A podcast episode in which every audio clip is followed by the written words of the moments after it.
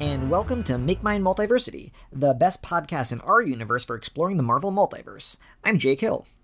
And I'm Elias Rosner. And this week we're back with another Baseline X, debating whether or not to join the Marvel Knights Federation and the Hamiltons of the Marvel Universe. Oh, I thought that said Black Knight, and I got really excited because I love Black Knight. Excelsior. um, but I didn't like that recent Black Knight issue by Si Spurrier. Oh, that's unfortunate. I he was going for a whole thing. It just didn't work for me. Oh well, it happens. But That happens. that, that's not an X Men book. I'm sorry. I'm jumping the gun. It's Marvel, so it counts. But we're talking. Um, we're doing Baseline X. That we are. It is time. So, for those of you who are new, new to our pod, and are just jumping in, every month uh, we look back at not necessarily the previous month when the episodes go live, but uh, the last full month uh, since we've recorded of all of the X Men titles that have come out since House of X and Powers of 10, including House of X and Powers of 10, and we rank them top to bottom, favorite, least favorite to favorite, uh, and yeah, that's about it. Yeah, and we're talking every single series in Yeah. the Krakoa era of X Men. So we're talking um, the House of X Powers of 10 miniseries. We are talking about every canceled series, every mini series, every ongoing series, everything in the whole era. We are ranking it. There are 17 series in our list. Is that the right number, Elias? I hope I'm getting the right number. Yep, we're at 17 right now. Uh, some of them have concluded, some of them continue on. There will be more. Our list will get bigger. Do you want to start, God, Elias? it'll get so big. I, Uh, how many do you think at the end of the Hickman era do you think we'll have on the list of uh, baseline X? Number of series is Yeah, I think I think we're gonna clear 25. oh, but easily. I don't know. I don't know how many we're actually going to get. I was gonna guess thirty-five. That's my number. Oh, really? Because I'm wondering how many new titles we're gonna get. Because a lot, some of the, a lot of these titles are still running. It doesn't feel like they're they're reaching their end. But also, we haven't even reached, like, even a little bit into Act Two. So now that I'm revising that, I think, yeah, I think your 35 might be more accurate. Especially if the landscape really changes during Reign of X. One of my bets for 2021 is that Uncanny X-Men will return as a title and be about the uh, democratically elected X-Men team that we all voted on. Who'd you vote for? I missed the voting. Oh my god, I'm so sorry to have made you admit this on the podcast. Who would you have voted for? I think I would have voted for. Um, I don't remember the list now. I gotta pull that up. Uh, Well, well, yeah. So while I'm doing that, I should kind of explain. So I missed the voting window because I read the issue two days too late. I was so mad. I read so I read all of these in order, and I just got super busy during January. And sometimes you get busy. It happens. yeah, and I didn't get to read X Men number 17 in time. And so here we are. But I think I would have voted uh, to see Armor on the team. That's who I voted for. So yeah. I, uh, for once, we agree about an X Men thing, It'll never happen again. and uh, w- and with that, will you tell me what's at the bottom of your list? Uh, is it any surprise? It's still Fallen Angels. Um, perhaps surprising for me, um, I have consistently ranked Wolverine at the bottom, but last month, for the first time, I ranked Fallen Angels as the seventeenth book. Fallen Angels is at the bottom again. Oh wow. Wow wow. Yeah, my number 16 is the perennially sad Wolverine. Number sixteen last uh, month was Wolverine, but this month my number sixteen is X Force. Oh shit. Does okay, let, let's keep going. Let's keep number going. 15, I've got giant size. At number fifteen, in the highest place it's ever been on my list, I have Wolverine. Wow. Wow. Number 14 is where I have X-Force. Number fourteen, I have X Men Fantastic Four miniseries.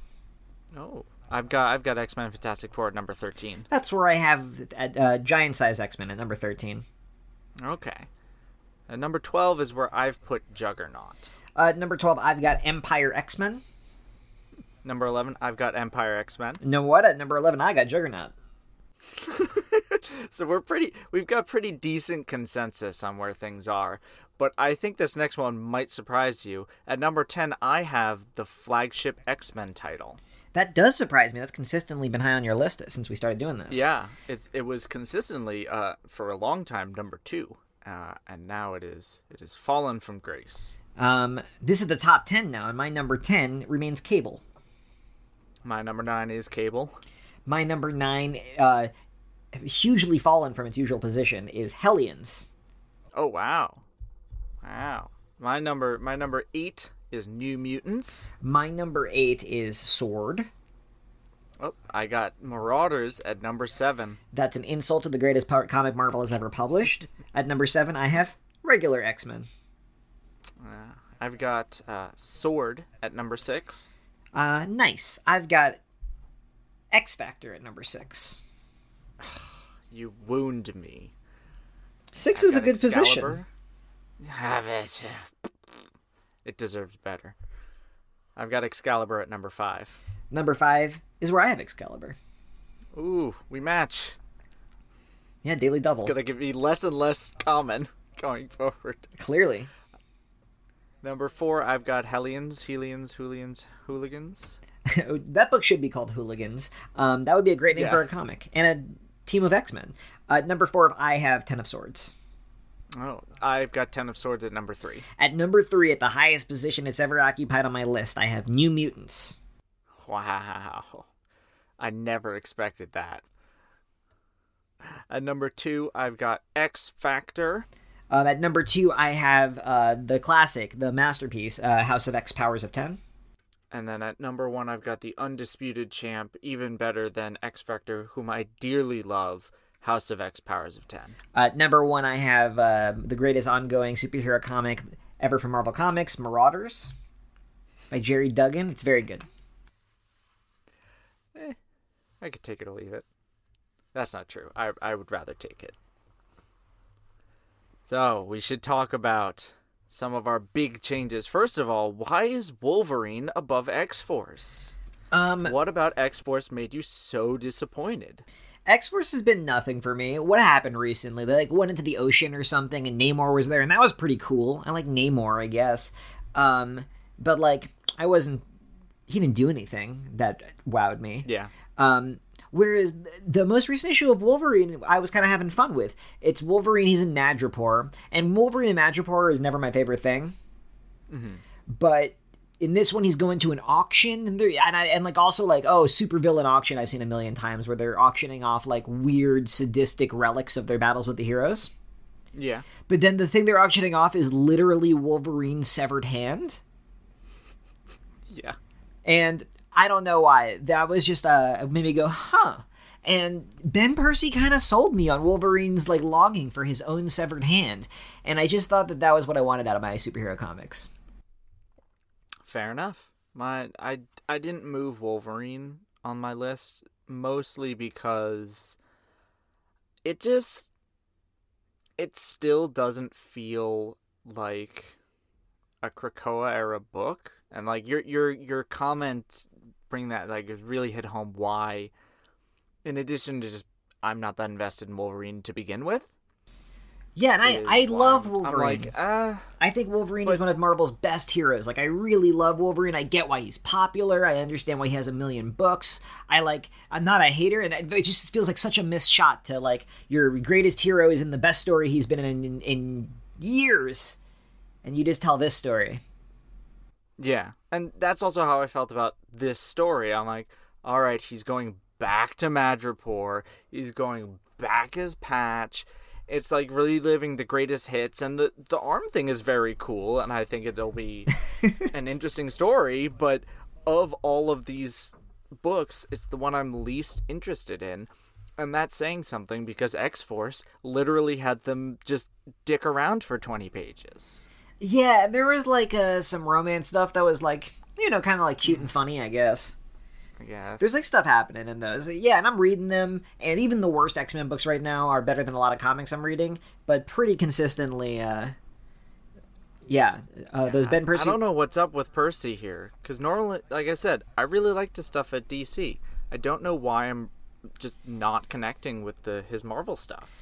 I I always maintain that the transition from writing to writing comics is not as easy as a lot of people might think, Mm-hmm. and that that I and I and I believe that's what uh, I am seeing with, with Percy because I think with Percy a lot of it is like in scripting stuff and in clarity of uh, comic book storytelling, and that stuff is hard. Mm-hmm. And he's uh, I, I started looking up his other writing because I've been thinking about him as a writer so much, and I like his writing. It turns out I like his fiction. Mm-hmm. Um, but I think there's like uh, there he, like maybe there's like an editor who could really uh, help help him with his chops there. Maybe, and maybe he's just not a great fit for the Marvel universe. At least not the X Men side. I wonder how much uh, he's participating in the like writers' room because they all have a Slack channel where they talk about story ideas, and his feels so divorced from the rest of theirs. Yeah, I'm sure he is. I'm I'm really I'm pretty sure he is, but Maybe he's just like not the kind of guy who checks his phone a lot, you know. maybe He kind of strikes me. that as- might be. He kind of seems like the kind of guy who would just be like, "No, like looking at my phone all the time. Yeah. I like to be focused on things." I love Ben Percy's voice. If you've ever heard him speak, he's amazing. I I think he's a really cool guy. I always feel bad that I'm knocking on his books in this. Yeah, yeah, I feel that. Uh, I got a, I got my list of books I want to talk about, but where where where do you want to go next? I mean, we're just jumping around. I guess my most dramatic Yeah. mo- movement is that I ranked New Mutants in number three, which is a very high position. Yeah. So what changed? Um, Vita Ayala is what changed. Vita Ayala is on New Mutants now, and um, New Mutants has been all over the place, but it's not been better than when Vita Ayala has it. What's so amazing is clearly what Vita loves about X Men is what I love about X Men, and all the little character beats they're picking up on are, is like exactly the kinds of. Um, there's like a bunch of Academy X kids, and there's just like interesting recent stories that got dropped, and they're just picking up um, a lot of them, and then they're also like doing a bunch of rehabilitation of these complicated, annoying characters like the Shadow King. Mm-hmm. And it, yeah, and just like I, as a fan, my best pitch for an X Men comic would be like what Vita Ayala is doing. It's just like all of these different fun threads that are all good, and I hope they're being presented in a way where they're all, all these different characters seem intriguing to someone who's not familiar with them. Uh, I mean, I still really love the book, and Vita is doing a lot. The only reason it's number eight is because I really like all the other books more. Uh, The top ten is the top ten. Li- If you're in the top ten, that's great. Literally, the top ten. The way they shook out is these are the books that I like more, and they've just been more consistent. Like New Mutants, because Vita's only on it, been on it for a couple issues. It's still sitting further down, and I still really like New Mutants, but the others have been more consistently good. That's true. Yeah, since this is a month to month ranking, I let them swing a little bit more wildly because I'm ranking Yeah. how I feel about them that month. and I feel that too. But I also I do take a, a, a longer look at the the books as well.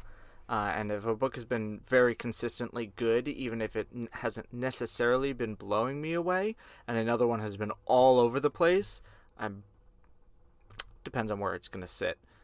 Uh, but Vita, I am very excited to see where this goes, even though I have no idea what's going on necessarily A lot's going on. with the characters. Like it feels it feels like there's a lot of stuff I don't know, but that's not necessarily important for me, for the new reader. Like there there's clearly stuff that would make more sense and make me go, "Oh," if I knew what was going on, but like all the stuff with the Shadow King, I'm like, "What's his deal? Why is he uh, messing around with the kids and making them like basically into the, the Lost Boys in the Woods, but cult. Ah, that's it. That's his mo. Shadow King loves to do that. Shadow, very intriguing. boy. um, And I feel I'm like, ah, I'm, I'm so afraid for for uh, Cosmos. yeah, Cosmos is the new kid. Yeah, the new kid. I'm so afraid for them, especially after uh, what was it, Storm? Who was who was it who who tried to comfort Cosmos to be like, I'm not gonna put you. Th-. No, no, it was one of the one of the five. Who's like, I'm not gonna put you through through Crucible, or I'm not gonna be your partner in Crucible. I think it. I think it was Illyana. I think it was Magic. Oh, it was magic, yeah. Um, And Cosmos is like, no.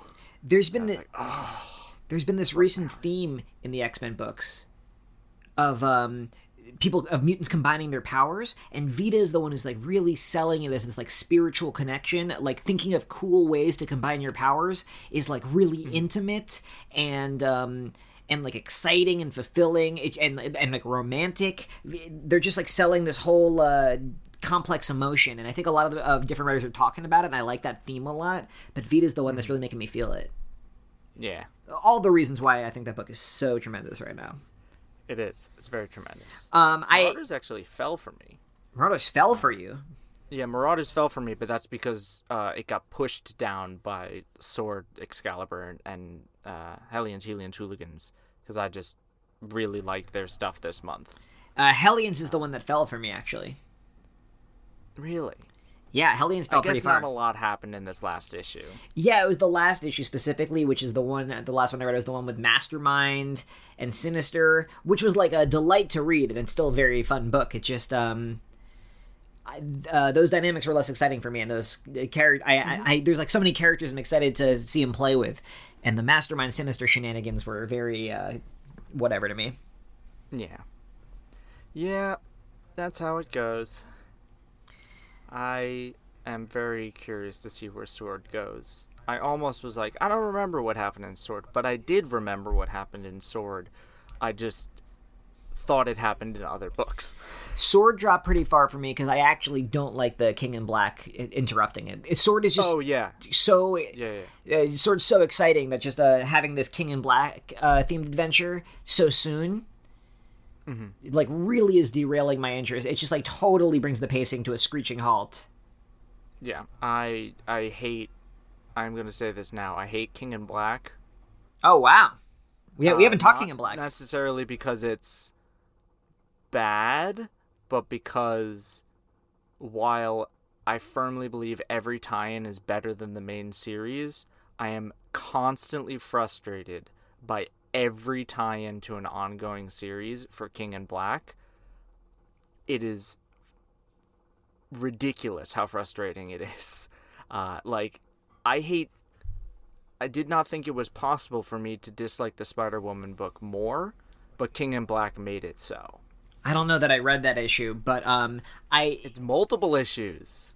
Um, Ugh. I really like um one book the way one book is handling it specifically, and that's Chip Zdarsky's Daredevil. Well, yeah. Um, but it's Chip Zdarsky. like, yeah, but th- those tie-ins are so good, and it really could have derailed it because it's the uh, first arc where Elektra is now Daredevil. And this has never happened yeah. before, and it's such a good idea. I can't believe it took this long for this to happen. You would have thought they would have done this. Costume's so good, and the costume's so good. You would have thought this would have happened ten times by now. But um, so this was Elektra's like first outing as Daredevil, her first adventure. And she has to deal with big cosmic bullshit. Yeah, and it's just like immediately just like goo monsters from space. And it's like, oh yeah, Daredevil's most classic foe, goo monsters from space. But Zdarsky's so good that it already feels like one of Elektra's like signature adventures where she's saving people from these goo monsters. And then like Daredevil is contending with his soul in jail. And he's just like thinking about how he wor- uh, worships God. But like if Venom has a God, then is God even meaningful? And I'm like, Zdarsky, you madman turning uh, shit to gold. yeah. Uh, at after this, we should talk about Juggernaut since it has wrapped up. Uh, this was the final issue, number five, this month. Yeah, we could talk about and Juggernaut. I like. I don't think there was a sixth, but first I wanted to talk about X Men and the big. Oh, that's right. Uh, the big drop. Artist-shaped hole in the uh, elephant in the room. Uh, yeah, so, I guess yeah. yeah. We'll have this conversation. I know what you want to talk about. Yeah, X Men fell. One because the issue wasn't super interesting to me, uh, which is a shame because I'm sure there were a lot of ideas. Part of it was I was just completely distracted by the art, and I know a lot of people don't really like Lenlo Francis Yu's or Lano. I think it's Lano. Uh, Lennial. Because it's L Lennial. Ah, God. Is how I've always said it. I've never been told. I've always typed it wrong because I always put the uh, the I after the N, but it turns out it's beforehand. So that's on me. I have consistently been spelling it wrong, but I know a lot of people don't really love his art, his you know, mostly his faces. They they could be a little static, little, little uh, Yeah, but he's been drawing broody. the book since the beginning. Yeah, he was on the book since the beginning. I liked his art. I thought it was a good fit. And then we got a few intermittent artists after he uh, decided to no longer be penciling full time. Uh, I believe it was after because of the death of his inker, uh, Gerry Alanguilan, which was a tragic loss. And now he's only doing covers. But we brought on, and I don't believe he's going to be the regular artist. I think he's just here for an, for an issue or two.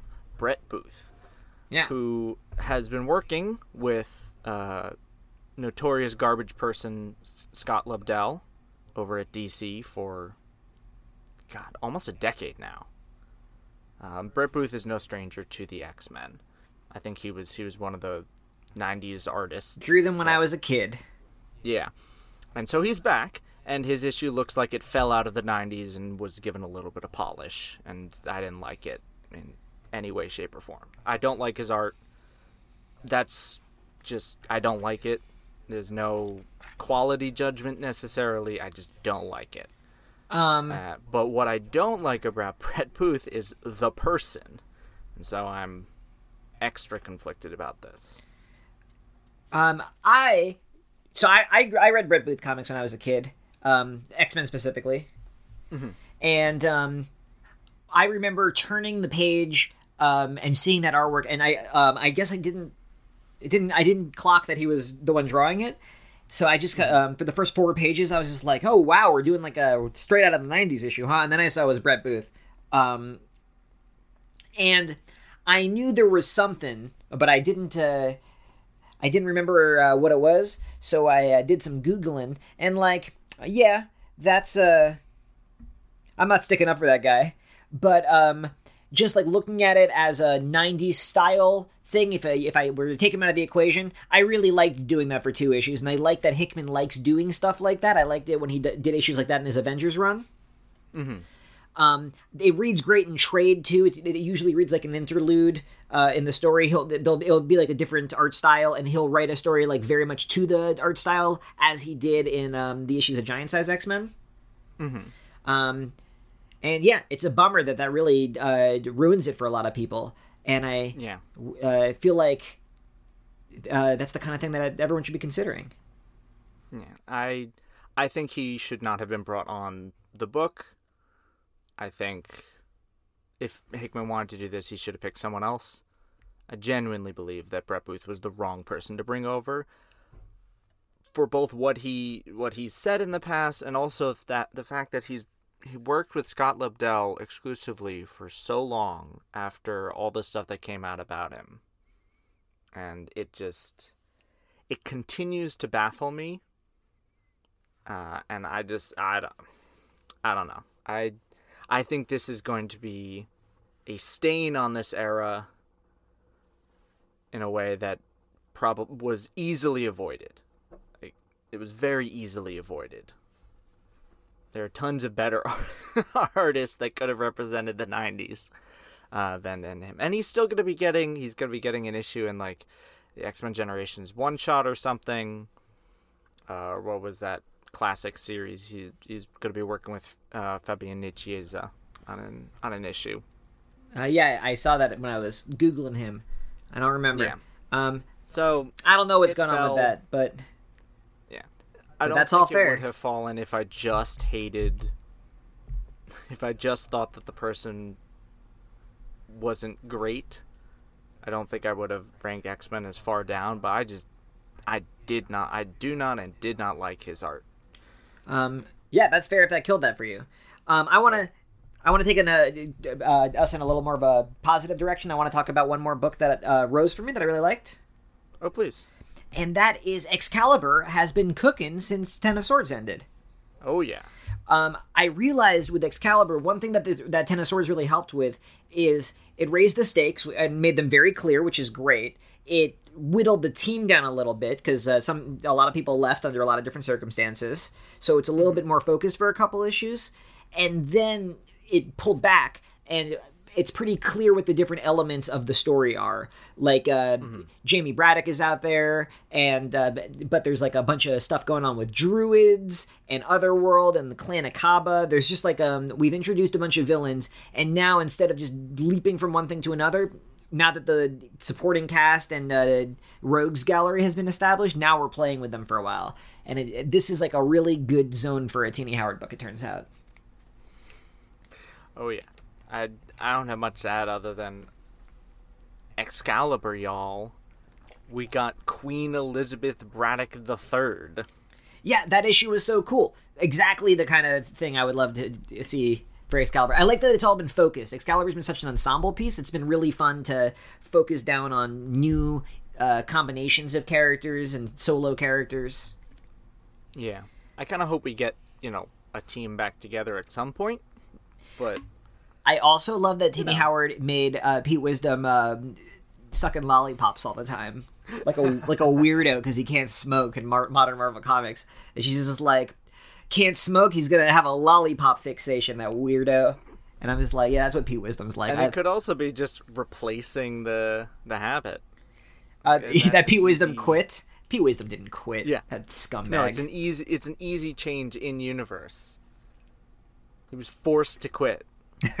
and so now it's just and maybe because there's magic it's nicotine lollipop. I don't know. There are ways around it. Reed Richards exists. Nicotine lollipops exist. Yeah, I said it. Reed Richards has invented science cigarettes in the Marvel universe. in the '60s, come on, he thought those things were good for you. Probably. And then would probably have uh, forced them on people because they're good for them. Yeah, Reed Richards sucks. Yeah. But we like it when Hickman writes him. True, because he knows how to write him so that he sucks in a fun way. A lot of people in an him evil way. in a fun way. John Byrne wrote him in, uh, sucking in a fun way. All right. Juggernaut. Juggernaut. Um, yeah, Juggernaut was a thing. I had a lot of fun with Juggernaut. At the end, it's not gonna uh, rock my world or anything, but it definitely wasn't a bad book. I thought Fabian Nicieza hadn't missed a step. Like, uh, I one of the books I read when I first came back into comics was uh, his run on Cable and Deadpool, which I have a lot of affection to to this day. I, you know, college kid me thought that was very funny. I would love to go back and be embarrassed by the Battlestar Galactica jokes now. Um, As you do. yeah, like you do, and um, yeah, and he hasn't just like uh, I feel like a lot of those guys that you love from when you were a kid, uh, you find out that they're a creep, uh, or just like uh, it turns out they were never that good, and you were just a stupid kid. But Nicieza, as it turns out, was always great. I loved him when I was a kid, and I didn't know that I was loving him. And I love that his books right now still feel like fresh without being too try hard. I loved the generational conflict between Juggernaut and D-Cel. I thought that was just like very fun and uh, bantery. It, there was no like uh, weird "get off my lawn" tone in it. It was just like uh, these two characters are bouncing off each other in a fun way. Yeah. And uh, you know, then they went on a bunch of adventures, and they fought a Nazi made out of bees, and a bunch of and like some quicksand lady, and it was all cool. And it just all a bunch of stuff happened, like a comic series should be. But then at the end, I felt real emotions when Juggernaut did the right thing and helped D-Cel uh, come out as a mutant and embrace that part of herself and move to Krakoa. And um, he interacted with his supporting cast like Professor X and Black Tom, and just like did the loner thing where he's just like, I know I don't belong with you, I don't belong with anyone. And I was just like, all right, Juggy, you got some pathos. Fabian, really, you did good, boy. Yeah. I I mean, I had the same thing with you. I had a lot of fun with it, uh, but it, it felt kind of inconsequential, which isn't a bad thing. I think that's by des- by design. I think uh, they kind of insisted at the beginning that this wasn't even really part of Dawn of X or Reign of X. Yeah. I do think it suffered a little bit from being disjointed between issues.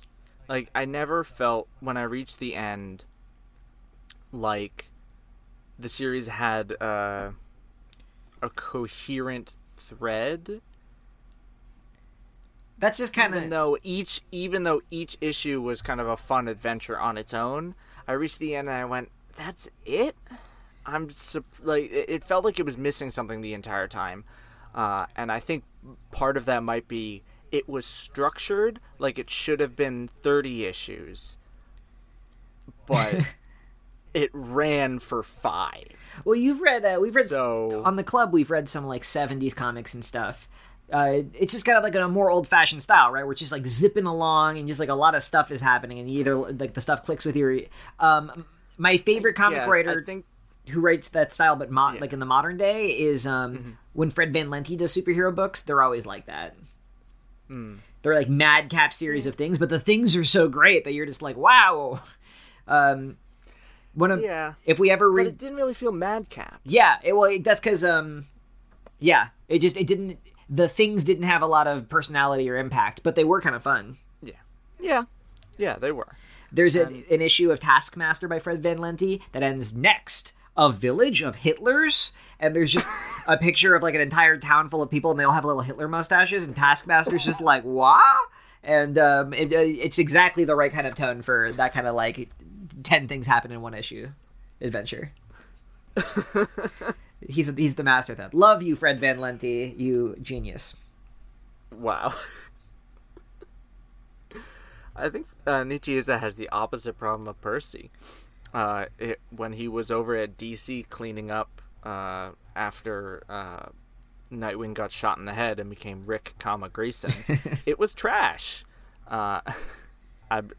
and became Rick, comma Grayson, it was trash. Uh, I, I mean that that is a very technical term. Well, don't I- don't throw the uh, the part timer in like the continuity heavy deep dive. You know, throw him in for a zippy miniseries where the beats don't matter. Yeah, I, I think he was he was the wrong pick, and he was writing with someone. else. I don't know that that whole section was a, a mess, a whole mess. Fortunately, But this ain't a here- DC podcast, so we can celebrate Nicieza's good Marvel work. Yeah, but here it was it was a lot of fun, and I think more could have been done. And but now I I'm excited to see more of D-Cel. I'm I like Juggernaut again. I do. There was one thing, and I don't know if I parsed this wrong, but it, it seemed like Professor X, like eh, like you said, he couldn't go through the the Krakoa portal. the, the Krakoa door because he's not a mutant. Yeah, he's I don't understand that. Juggernaut's not a mutant. But then why is he always considered a mutant? Uh, he is not. Uh, he is always included with the X Men because he's Professor X's stepbrother. But uh, his powers have always come from the gem of Cyttorak.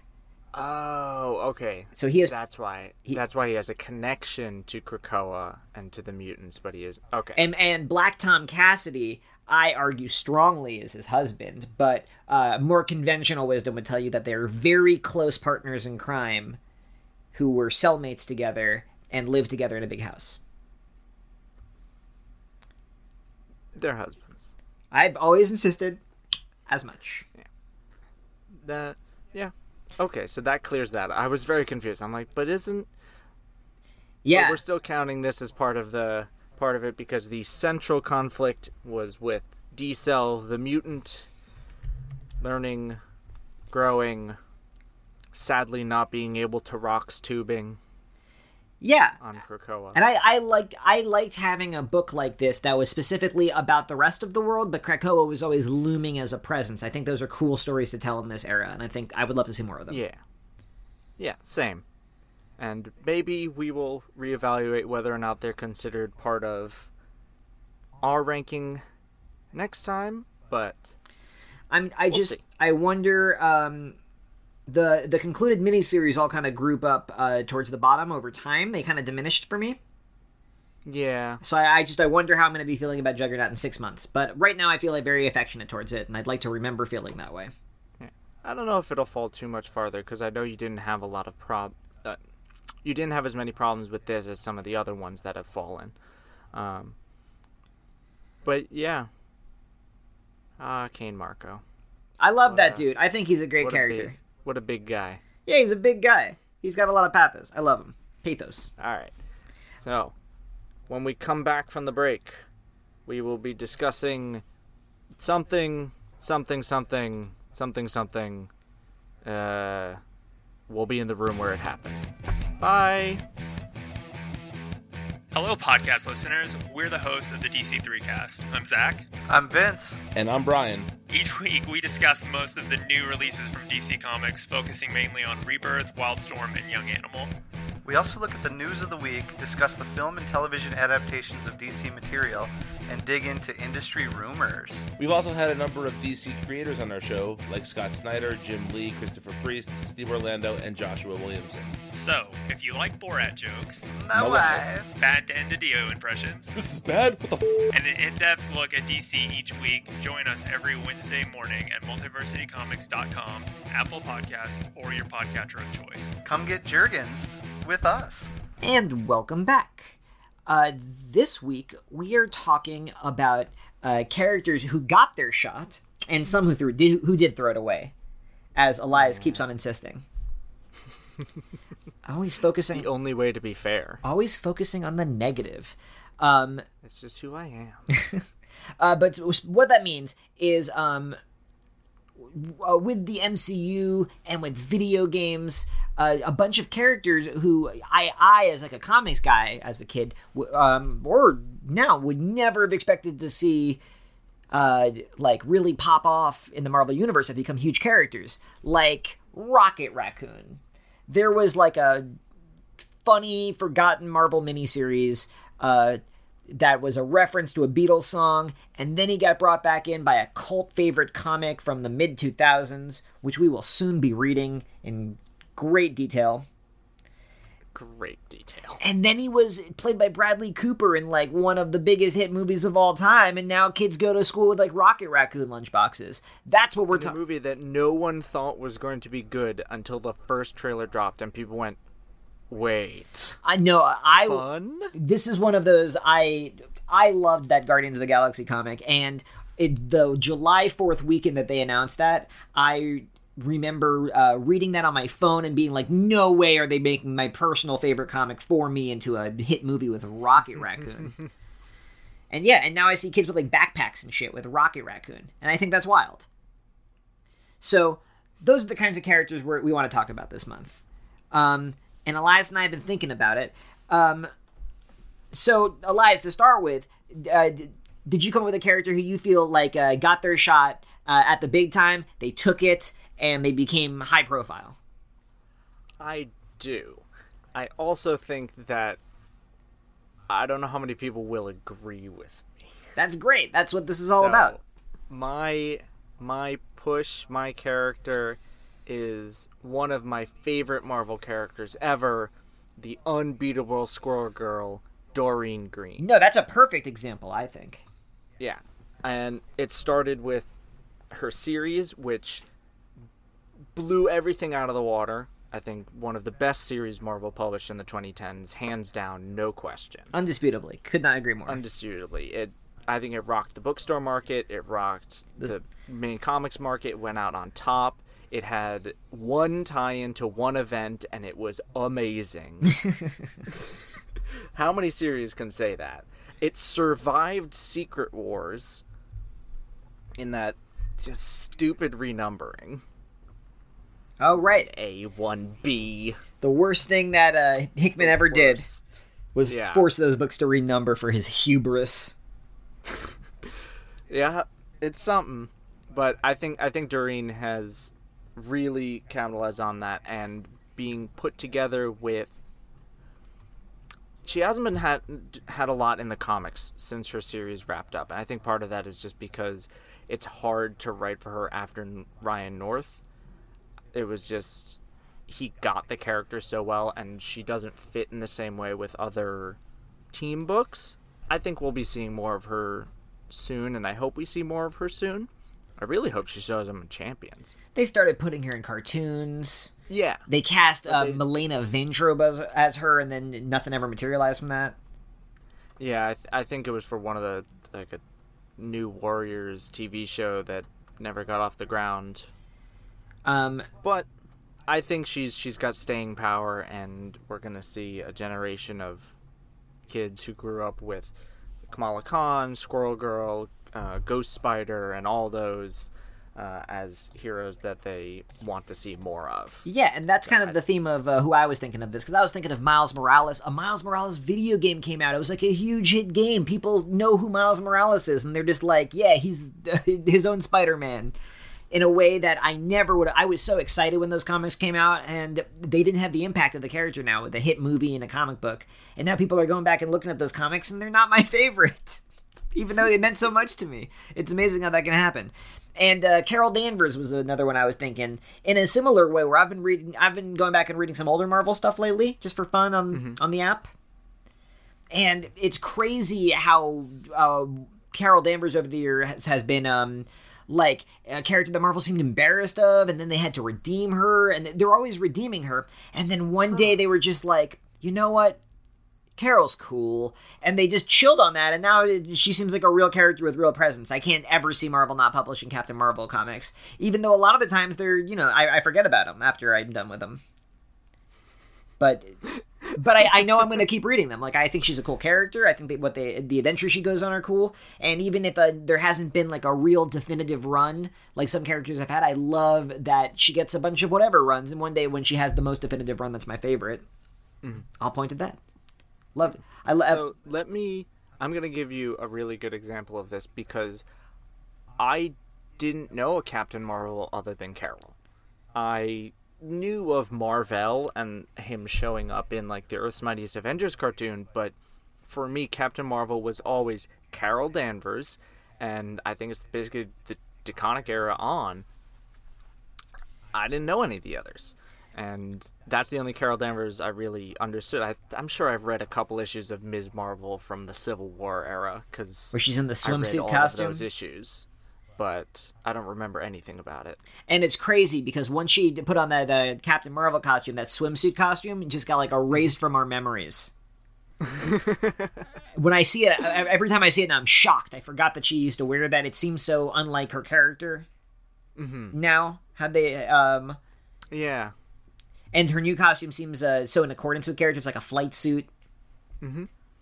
and I I think Miles is going to be one of those characters. Miles has done the impossible and made sure that a Spider-Man character actually survived post Peter Parker. And get Venom out of here. He doesn't count. Man, you got a real hate on for Venom right now. He doesn't count. He's he's not a he's he's like a he's got his own special thing going on. Yeah, no, I know what you're saying. Uh, but like, I love Kate Bishop, but Kate and there's a Kate Bishop TV show coming out. Maybe that's gonna give her her big moment. I know she's had like a couple of solo series, and she's like definitely. never lasted. Um, yeah, you never got the feeling uh, when when you make it as a Marvel character, you get like you either have uh, this like huge cultural impact, or you're just like never going away in the comics. They just like keep on publishing in uh, comics with you, and even if the series gets canceled, you know in a couple years they're gonna come back. Mm-hmm. And um, that's not the case for a Kate Bishop comic. I don't know the next time they're gonna. Maybe she'll be in, like a team book, but I don't know. I really hope so.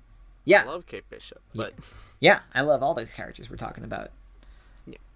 Um, even though some characters get a shot and then they really blow it. Like Yep. um, they get a big push and it seems like they're gonna happen and then it just like blows up in their face. You know what I'm talking about? Oh yeah, I, I picked I think one of the quintessential characters for this, uh, Ben Riley, the Scarlet Spider. Yeah, I don't God, even like Ben Riley. poor I, I always try to like Ben Riley and I can't bring myself to do it. So for those who don't know who Ben Riley is, back in the '90s, or actually earlier than that, there was a miniseries called The Clone Saga, uh, and there was a clone of Peter Parker made and a clone of Gwen Stacy. It was a whole thing, and it was the first one was very well regarded, and then the clone either died or disappeared or something. It disappeared mysteriously. in the 90s, mys- mysteriously. And then in the 90s, Marvel editorial was like, you know what we need? Six Spider Man books, all running the same thing. And also, there are going to be a million clones, and it's going to be convoluted, and no one's going to love it.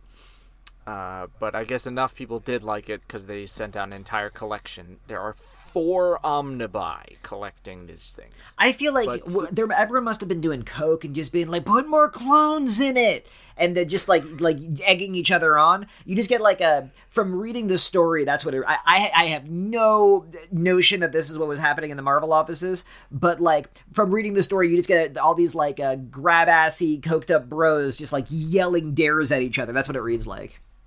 Yeah.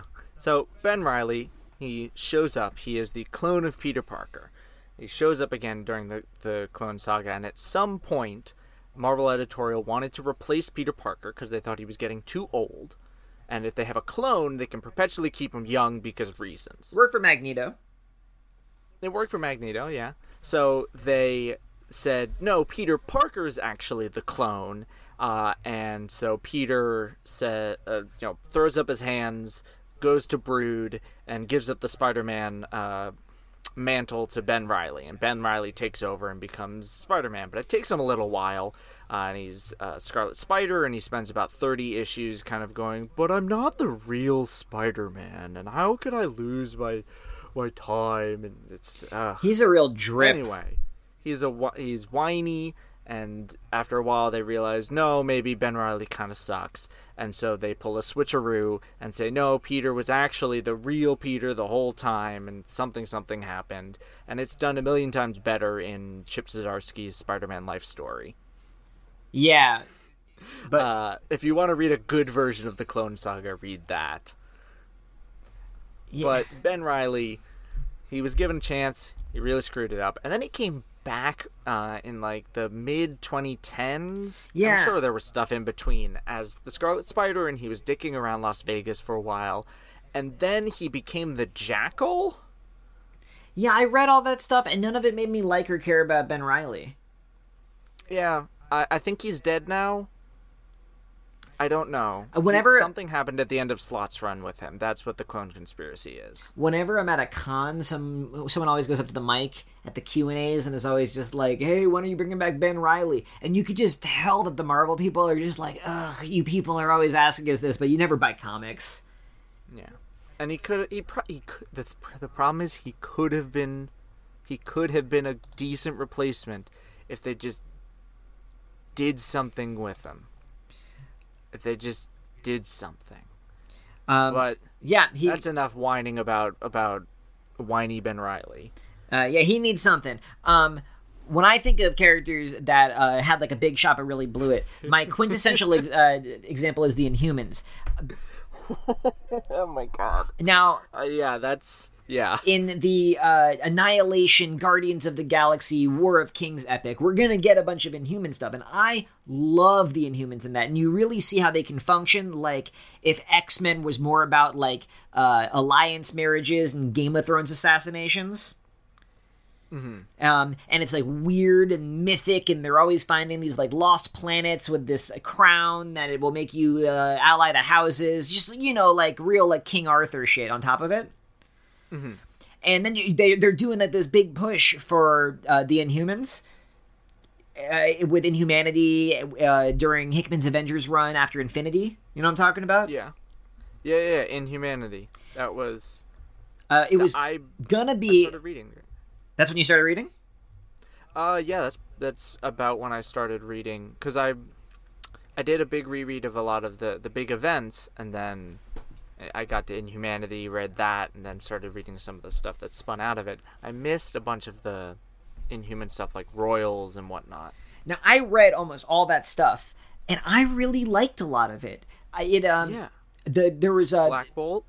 the well the Black Bolt was uh, the only series I think is going to have a big lasting impact. But Charles Soule did a bunch of uh like, just like Inhuman superhero team books that were really fun that I own all in trade. I like them so much. And then there was a bunch of weirdo runs that spun off of that, and there was an Al Ewing run, and it was just doomed from the start because everyone was so mad about how hard Marvel was marketing and Inhumans, pushing Inhumans, killing off characters and replacing them with Inhumans. It was just so thirsty and desperate that everyone was so repulsed by that book that even the fact that these creators were putting out like excellent books, uh, just what like th- the impact it was all having on the universe was just too annoying, and it was never going to hit. Yeah, yeah, which is unfortunate because the Inhumans have basically died. I think part of that was also the failure of the TV show. Yeah, and I was the and I was yeah. I, how could you forget the uh, terrible Inhumans TV show that was like the really stubborn brainchild of some like millionaire vampire freak who uh, was just like, we need to compete with the other millionaires who own the rights to our characters. These are the war of millionaires, and that just became the story of the Inhumans. Just everything, it just became so toxic. Everything that it touched, it just made everyone be like, ah, enough with this. And it's sad because Agents of S.H.I.E.L.D. Did the Inhumans right. It was all right. They did some whatever stuff with Hey, Inhumans. Don't don't don't knock later season Agents of Shield. No, I like Agents like of Shield. Agents of Shield's kind of a weirdly good show. It uh, it has a bad first season, and then the rest of it's really good. Yeah, it, yeah, it really, it really did. Agent Ward. Um, from Agent Ward on, when he with the twist with him. Anyway, but this isn't. Uh, the Agents of Shield never really had a shot that they blew. They got exactly as much of a chance as they deserved, and they did not rise to the occasion. Um, the only other At first. Character I want to uh, mention is um, my perennial favorite Iron Fist has been given like multiple shots, and just like I get it. Maybe we got to put that boy, old boy, to bed. Yeah, it might be. It might just be time. Um, Might just be time. He's got to pass on his mantle.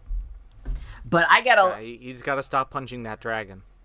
Um, I guess I, um, as long as we're talking about uh, characters that blew it, we should also uh, ask ourselves. Uh, who are characters who have been given multiple chances who never deserved it? Because I think Iron Fist has a bunch of redeeming qualities. I love that he's like a lovable himbo. I love that um, he's just like a supportive guy, uh, wandering around and uh, tripping into adventures. I think that's a fun character to follow, but there's some characters who have been given like huge shot, who I don't think uh, were that interesting at all. So I I picked specifically headliners of books in like like superheroes. I didn't pick supervillains because otherwise Norman Osborn would be top of this list. Um, I think he should have been put out to pasture as a character a long, long time ago. uh, they just keep bringing him back in worse and worse ways.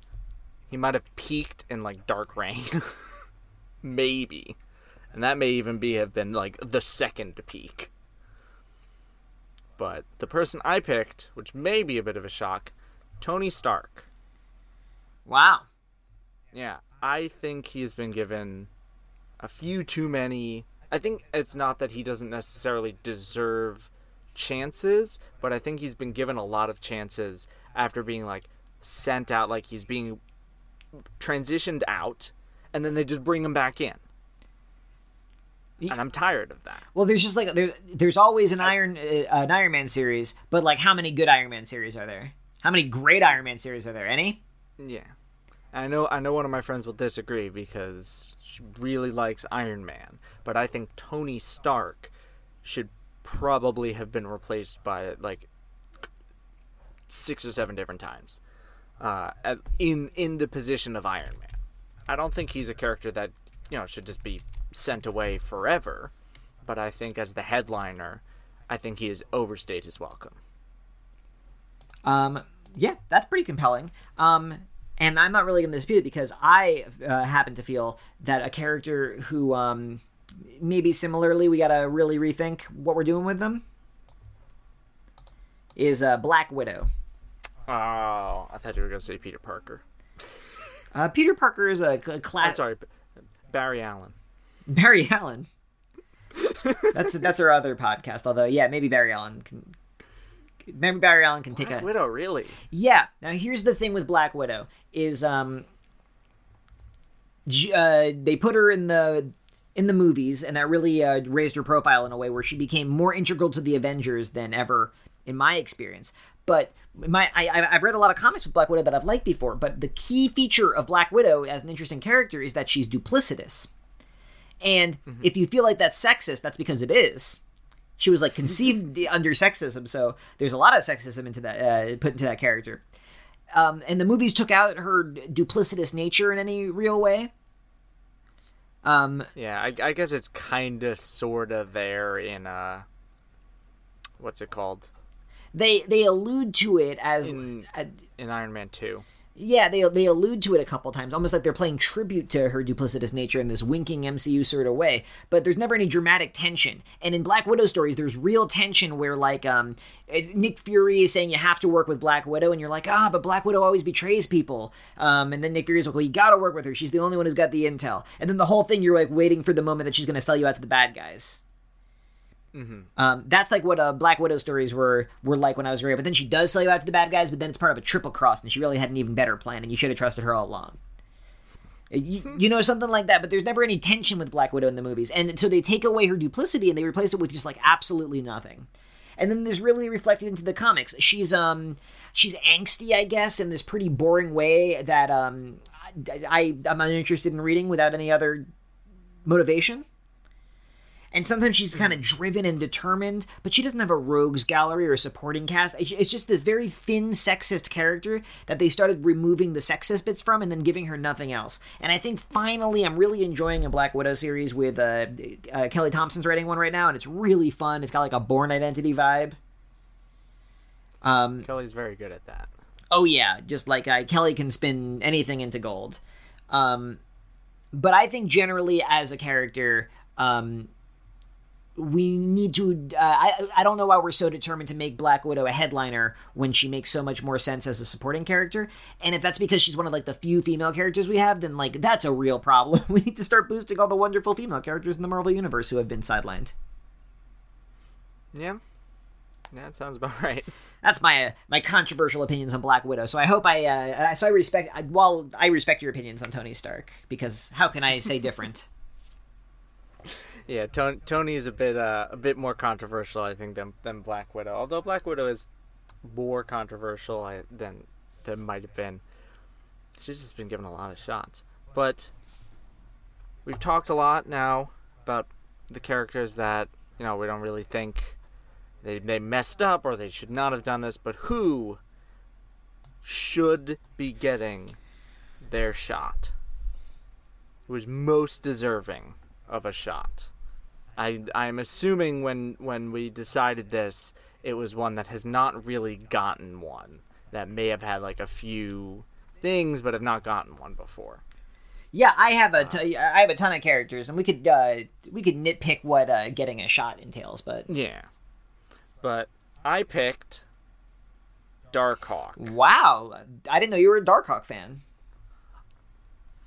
I was turned into a Darkhawk fan by the like Infinity Warps, Marvel Legacy one shot stuff.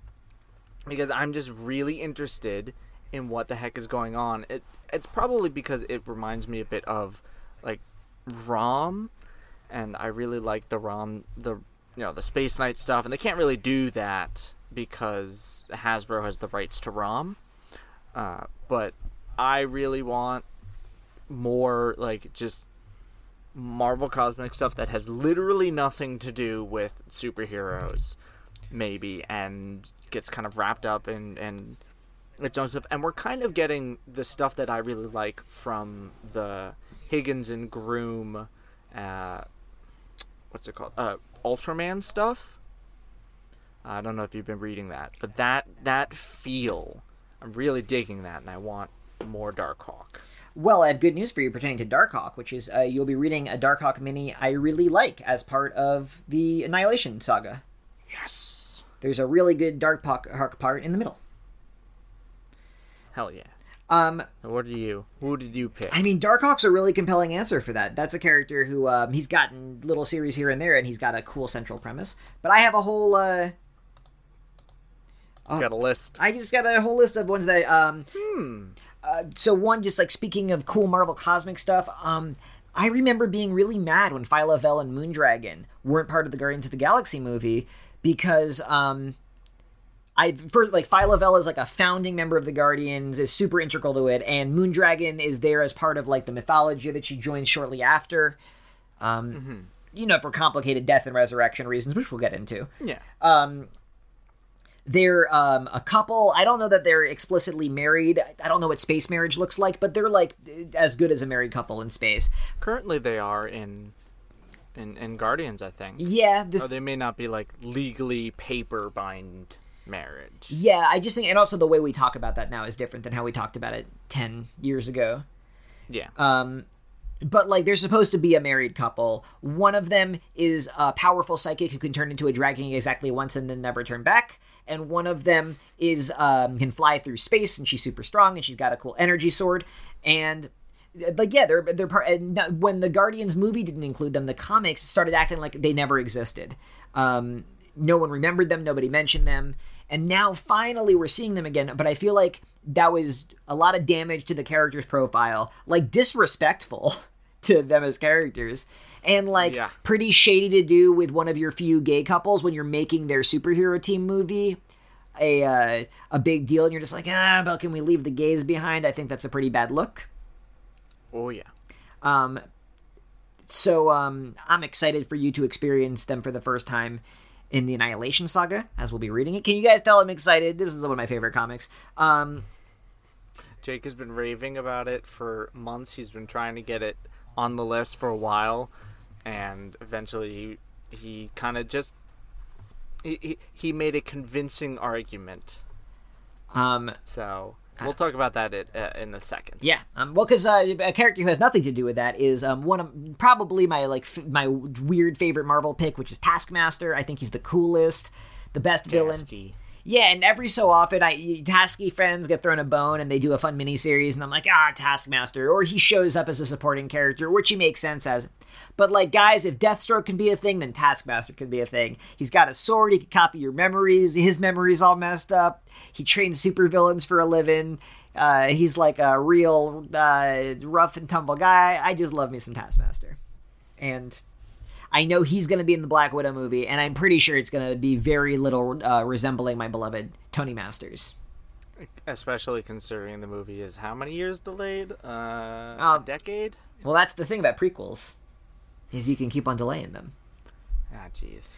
Um, and um, w- just uh, for other book club reasons, I'm really interested in Thunderbolt. I think Thunderbolt is such a cool concept. They haven't been seen. In, they, they they did a bunch of different stuff with it, and we haven't seen them in a while. But um, I love having a Marvel villain team book. Um, Spoilers. Uh, that's what Thunderbolts has been recently. They turned it into like a Suicide Squad thing later. Um, oh, yeah. and um, and I really love um, the idea of doing that in the MCU. How much fun would it be to get all the different villains, the actors who are like alive at the end of their respective movies, and make a little movie about them on a team together? Yeah, and, and I think it would have been very interesting to kind of set it during the snap, or even right after. Oh yeah, that would really resemble the comics. Or I was thinking you'd make that a tie-in to Civil War, and then you don't uh, resolve the Civil War within the movie you introduce it. Which why are you doing Civil War as a movie, you guys? It's in a Um, yeah, um, they tried. but yeah, I think the Thunderbolts are um, a super cool idea, and there's like a lot of different ways you could do it. I just think the concept of them should be a mainstay at Marvel. I don't think there should ever be a time without Thunderbolts. That's fair. Uh, I think we'll get more into, you know, all all those Thunderbolty goodness next time. But before we do, we've got we've got to ring that bell. got to bring it back to the mat. It's time for the Marvel Undisputed World Heavyweight Championship belt. God as my witness, that belt is broken in half. Sure it's not been broken into like seven pieces? Um, well, it depends. Um, I am assuming uh, your tumultuous championship has been passed around yet again. Uh, no, actually. Oh my goodness! Uh, my book is still Power Pack, Res- even though there was not an issue in this in between last recording and this one. Just nothing Pack beat is it. Still number one on my list. I could not get it out of my head. Uh, every time I read something, I'm like, yeah, but it's not Power Pack. Oh, that's really pure. That's really cool when that happens. And I think part of it was also just the final like teaser page. It's just so good. It's just so good. I love it.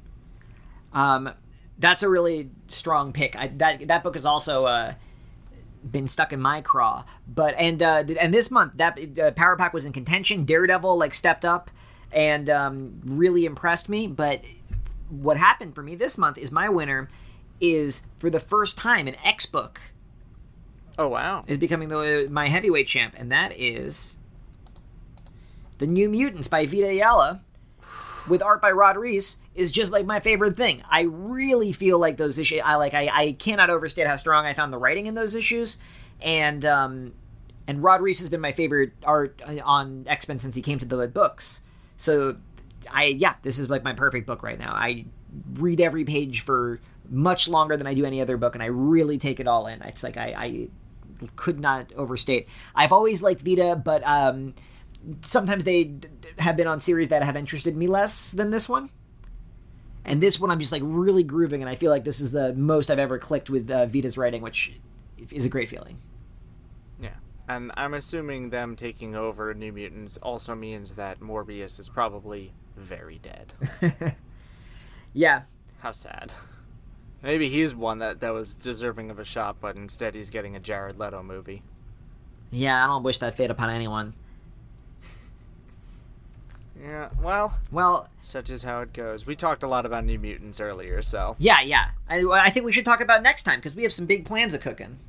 Yeah, so next time we have our regular Marvel book club, but instead of coming back after that with our usual Baseline X, a topic, and, and our heavyweight, uh, we are going to be doing, and we'll talk more about it in the next episode, we are going to be doing a big mini series of the entire Annihilation saga. Spoilers, but also this way it gives you a little bit more time to, you know, get started.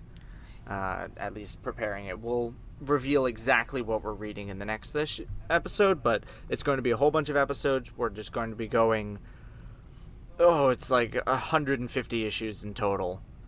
It's going to be a lot. It's going to be over a lot of weeks. Yeah, But- it's going to be months of the podcast. Yeah. I'm really excited. Or this is going to be a disaster, and for months, Elias is going to hate my favorite book, and I'm just going to wither. But maybe that'll be really engaging podcast material. That's kind of up to you, the listener, and what you're into. Um, Yeah. But in the meantime, if you're following along with us, next episode, we are going to be uh, reading Thunderbolts Classic, which is uh, by Kurt Busiek. Um, and I'm going to list the issues because. Uh, it's kind of a weird collection of issues, and uh, Elias and I are reading everything from it. But you can find it as, in a trade as Thunderbolts Classic Volume One, Kurt Busiek's Thunderbolts. Um, but the issues are Thunderbolts number one to five, Thunderbolts Distant Rumblings number negative one, Thunderbolts Annual 97, Incredible Hulk number 449, Spider Man Team Up number seven, and some parts of Tales of the Marvel Universe number one. If you're an issues person somehow and you want to like track those down text us uh, tweet at us. We want to hear about that experience. That sounds wild uh, but if, Oh, yeah. if you're reading it on the app or um, are reading it in trade you're just going to want the thunderbolts classic volume 1 kurt busiek collection everything in there is what you want to be reading Yeah. And I think that's about it. So, Jake, where can they find you on the larger interwebs? Um, you can mostly find me on multiversitycomics.com. I do the monthly Mutantversity uh, X Men newsletter slash column, and you can find me on Twitter at rambling underscore moose, where I tweet about a lot of stuff, sometimes X Men. Where about you, Elias? Where are you found? I can be found on Twitter at Quetzelish. That's Q U E T E Z. I lost the spelling. I don't think you're destined to get Twitter followers.